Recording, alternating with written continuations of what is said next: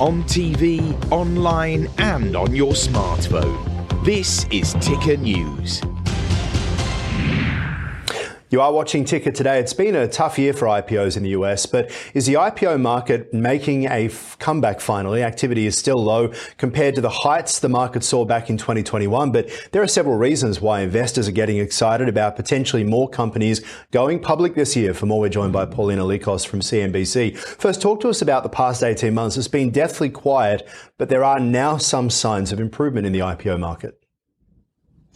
Yes, investors are getting really excited about the comeback of the US IPO market since the start of 2022, IPOs have been pretty dry because you had the start of Russia's war against Ukraine, high inflation, interest rate hikes in order to tame inflation, and so much volatility. But today, investors are seeing signs that the Fed is close to ending its tightening cycle, and stocks have been uh, performing really well this year.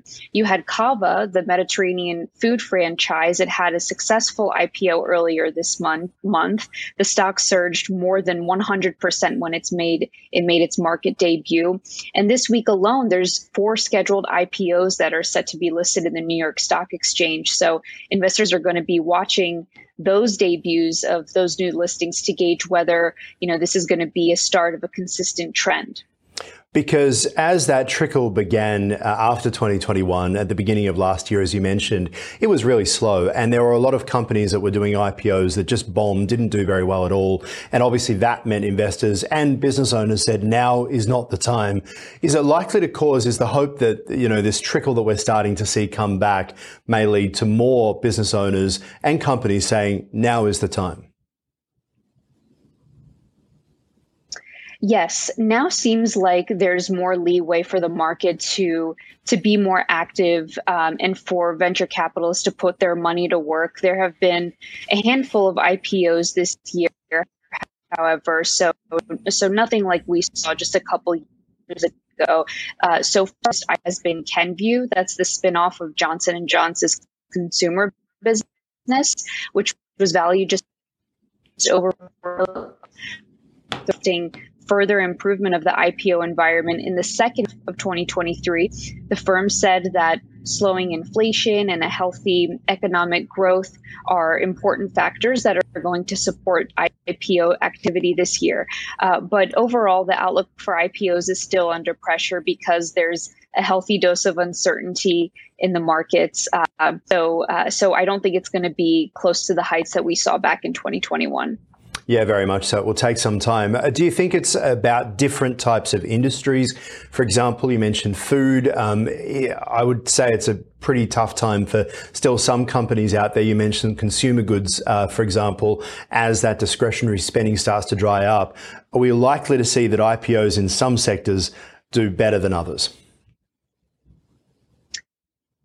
I would say that rather than different types of sectors it's going to be the different types of metrics that investors going to are going to have top of mind for this macro environment. So no longer are the days where you have the low cost of capital the growth at any cost spending. So in that case you might not see tech companies. You you might see companies in other other sectors kind of uh, take priority in this environment. Um, so, what you're going to be seeing is the most important thing here are investors looking at metrics like profit margins versus sales growth. Profitability, of course, is always an important factor to consider, but knowing the path to profitability and what you know what that looks like in the near term and long term is going to be uh, more important now than it was in prior years. Yeah, and that is, a, I guess, a really good point that the rest of the world watches to see what's happening in the United States because it's been pretty tough for the IPO market around the world too.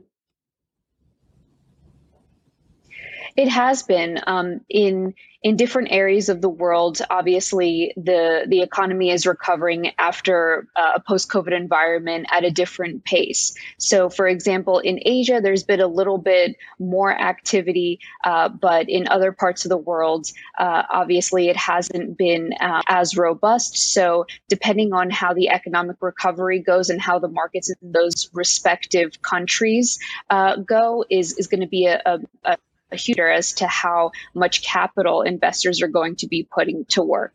And that's the biggest issue, isn't it? Because capital has been had been cheap, but now as many people who had been borrowing money to invest have to pull back because of the cost of, uh, of borrowing that money. It's not cheap anymore.